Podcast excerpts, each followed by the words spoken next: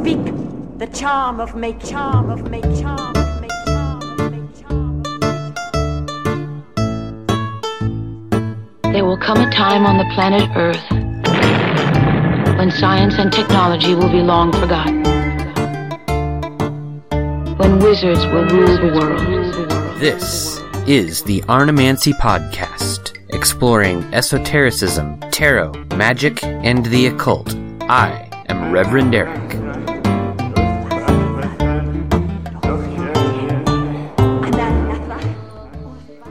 Welcome back to the Arnemancy Podcast.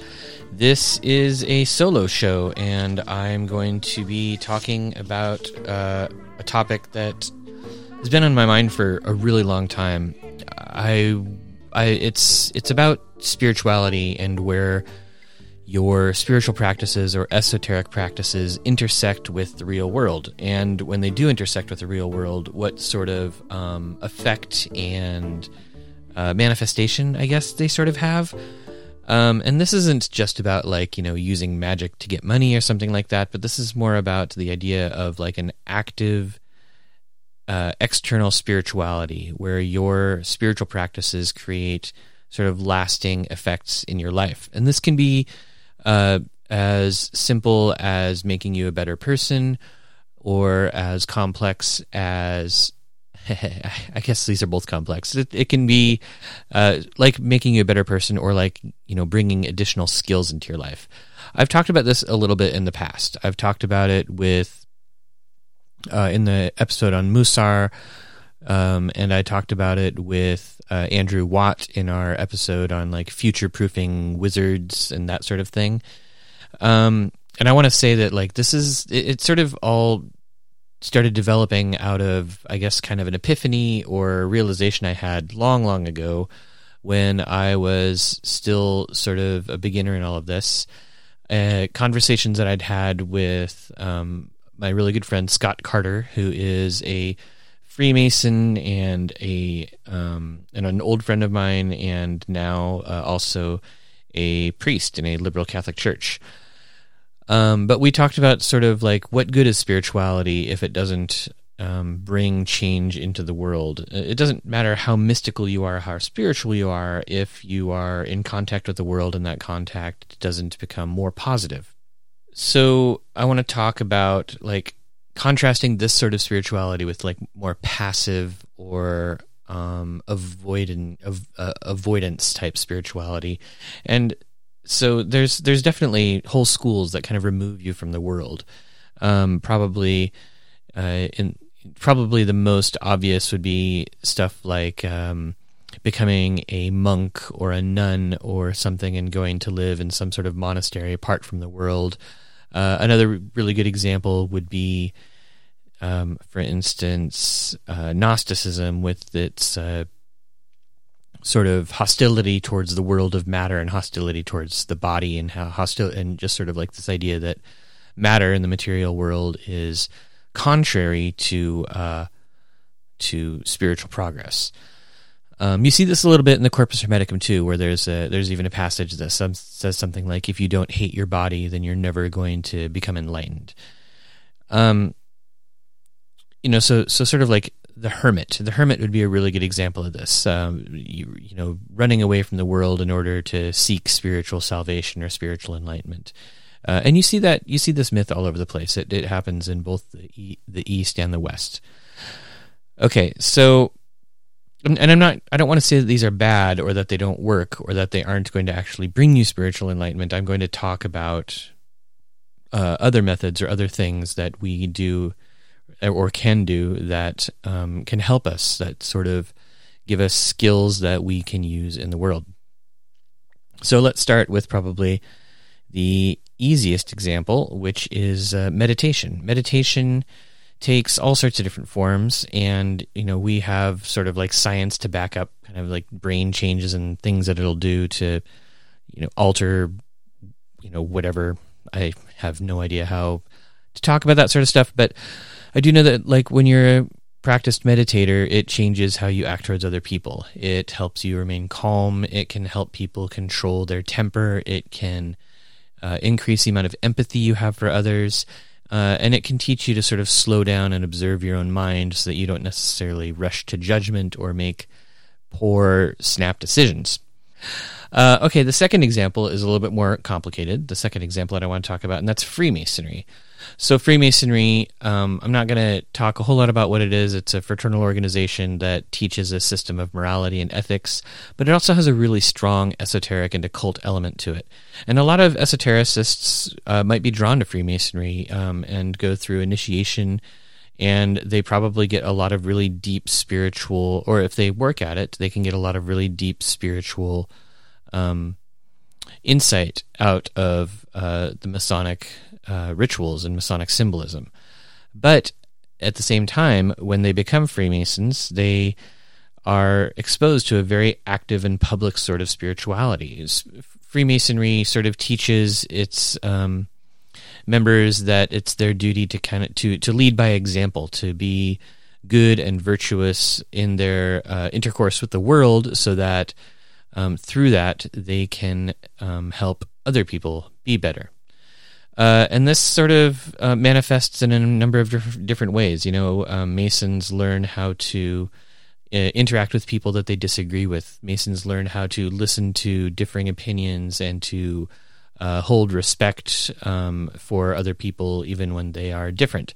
Uh, in fact, a lot of a lot of occultists who join Masonic lodges will uh, have their first exposure to things like um, uh, public works or uh, you know not public works that's that's the wrong term uh, public service though. So um, you know a lot of masonic lodges have charity work that they do or they have like soup kitchens that they help or they have educational programs that they fund or they do various charity works.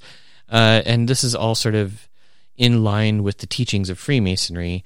And um, and it might be the first exposure that a lot of occultists actually get to the sort of thing where you're like okay, you have this practice. Now show us that it's actually working. Okay. Now, um, so that's sort of an example of uh, of a of a practical public spirituality that is um, geared around uh, you know ethics and morality. but now let's talk about something else, and this is a practice that gives you a usable skill while also being something that can um, lead you toward some sort of spiritual revelation, and that's the art of memory.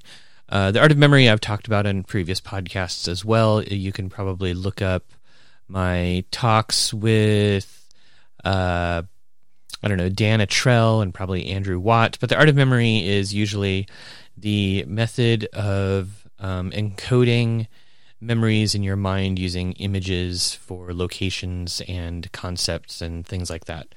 So, this, as an esoteric practice, it improves your visualization, it improves ritual, um, it improves your ability to work with magical images, and it also improves your absorption of knowledge. Uh, occultists can use the art of memory to uh, to achieve, or they can try to achieve pansophia, or kind of like a universal knowledge or a universal understanding of things um, through some through the process of anamnesis, which is the which is the Platonic belief that uh, new knowledge is the soul contacting sort of a divine knowledge source, a divine um, wellspring of wisdom and and such and such like that. Um, and it's a really really powerful tool. I, I've been practicing the art of memory for a long time, and I think it's it's beautiful and amazing. Um, but at the same time, the art of memory can be used in the mundane world. So this is a case where you have a an esoteric um, skill, a skill that you generate or learn through occult means, that then in turn brings you a, a practical skill in the world.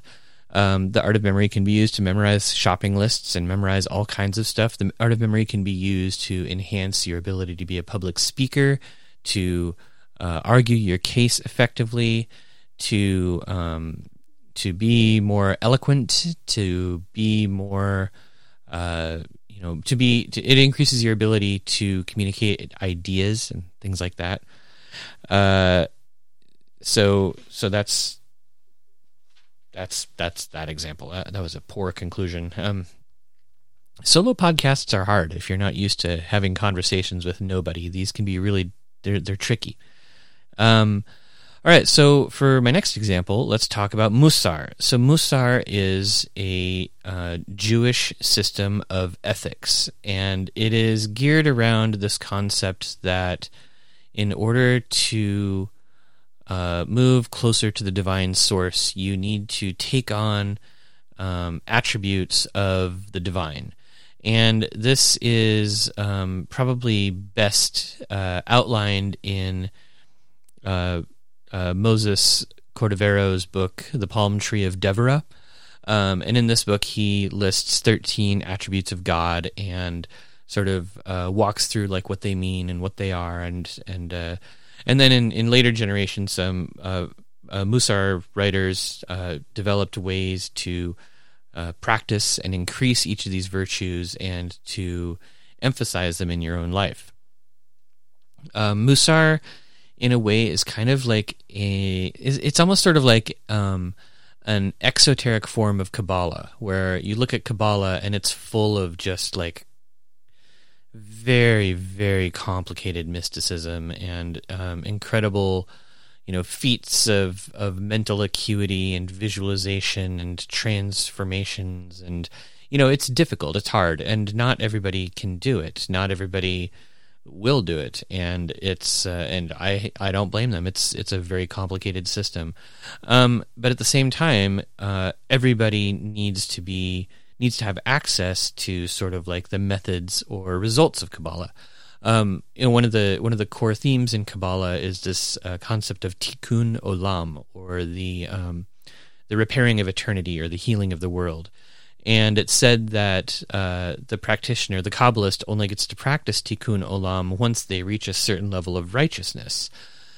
Um, and this this sort of level of righteousness idea is reflected or repeated in, in different areas or different um, places in in Kabbalah. Um, you know, for instance, for practical Kabbalah or the use of Kabbalah for talismans and magic and stuff it's always sort of talking about like you need to be righteous. You need to make sure that your soul is working well and that you're kind of like in tune with the divine will.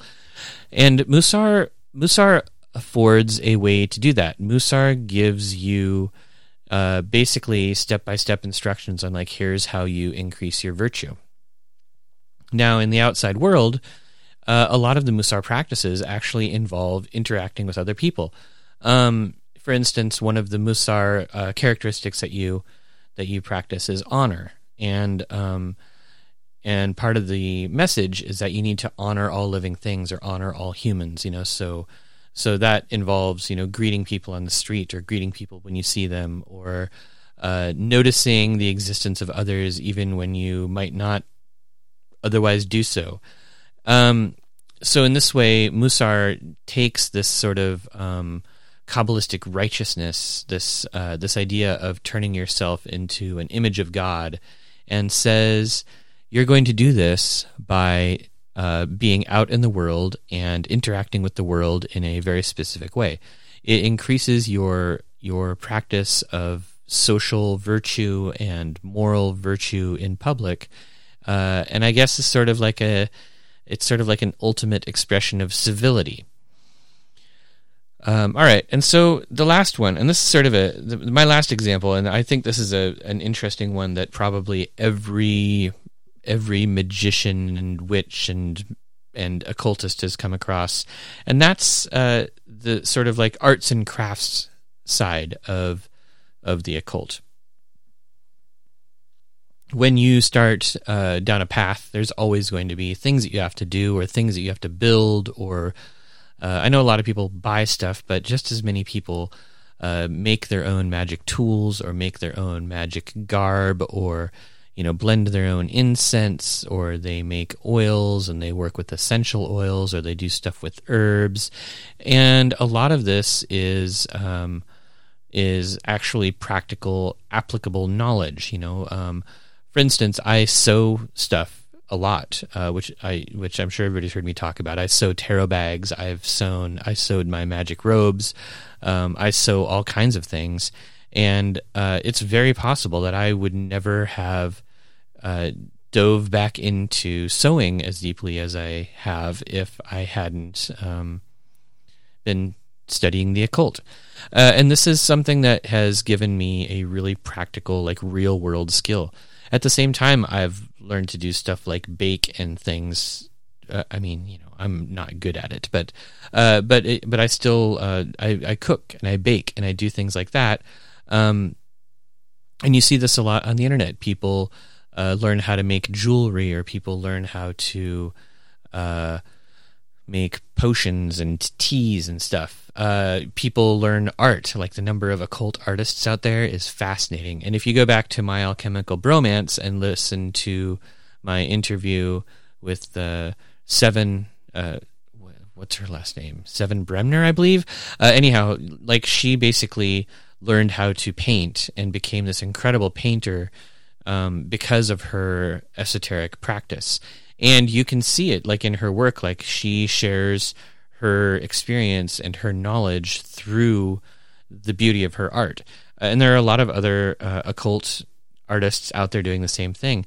Tarot artists are a great example. Um, and uh, oh and another great example of this blacksmithing. Uh, Troll Cunning Forge, for instance, my my my good friend Marcus up in uh, Washington, he makes magic stuff and he does it through blacksmithing, and he's basically learned blacksmithing to express this element of his um, esoteric work. These are all examples of ways that your um, that your esoteric uh, path should be impacting the world around you. Uh, especially if you are the sort of person who's going to be listening to podcasts, because that means you're probably living in the real world amidst society and you are not um, retreated into a monastery. Uh, unless I'm wrong, there might be like. I would be I would be tickled pink if there were monasteries out there that were like podcast monasteries. So if you hear this and you are in some sort of like monastic retreat please let me know. I would love to. Um, I would love to know that that's something that's happening. Um, and I know that you know uh, there are also working monasteries and monks that that operate out in the world and stuff. But I want to list these examples and sort of give this stuff because I think it's really important. It's important that we don't use uh, the occult as an excuse to run away. You know, a lot of occultists deal with social anxiety or tend to be kind of on the fringes of society. And it's easy for us to, uh, you know, latch on to that kind of ostracism and run away. I did it for years. Um, you know, you you hide and you stay away from other people, and you think, you know, nobody's going to understand me, and blah blah blah blah blah. But we really have to come to terms with the fact that even if you're not an occultist, nobody, everybody has that feeling that nobody understands them, and um, and instead, what we should be doing is looking to improve ourselves and bridge those sorts of gaps through both the development of new skills, uh, even if you know through the occult or or esoteric practice, um, and in addition, I think that it's important for all of us to take a really good look at the way that our esoteric practice impacts our ethical footprint and our practice of you know um, virtuous living, whatever that set of virtues is. I'm not going to try to define for you what virtue is, um, but if you have a spiritual practice and if you have any sort of religious beliefs or spiritual beliefs attached to that, there's going to be some level of like eth- ethical responsibility that you have to the world um, exploring that is a key element of uh, of an occult practice. All right, I've returned to my notes. I've returned to my notes because I have uh, things that I wrote down for the conclusion, and I want to see how far off base I got as I was sort of rambling along there. In conclusion, I, I honestly I don't know necessarily what to call this this concept. I uh, I wanted to call it something like practical spirituality or effective spirituality or pragmatic occultism or something of that nature, but it's all about how it impacts the world around you. Um, and this is how it impacts the world around you, not through the use of thaumaturgy or, or magical spells or anything like that, but how it impacts the world around you just in your your interface with the world. Like, do you have new skills? Do you have new practices that have improved the way that you deal with the people around you and situations in your life? And have these come from your occult practice? Like, is your occult practice actually giving you new tools to deal with the world and how difficult and crappy it is. And you should uh, you should pay attention to this. If you feel like it hasn't happened yet, you should maybe be looking for opportunities for it to happen. Look for ways that you can mix in some arts and crafts. Look for ways in which you can adapt your your daily meditation to you know bring new sense of calm or problem solving skills. Uh, and I really want to know, like, uh, have you noticed this happening in your occult practice, in your esoteric practice? If so, what skills have you learned, and what new insights do you think you have?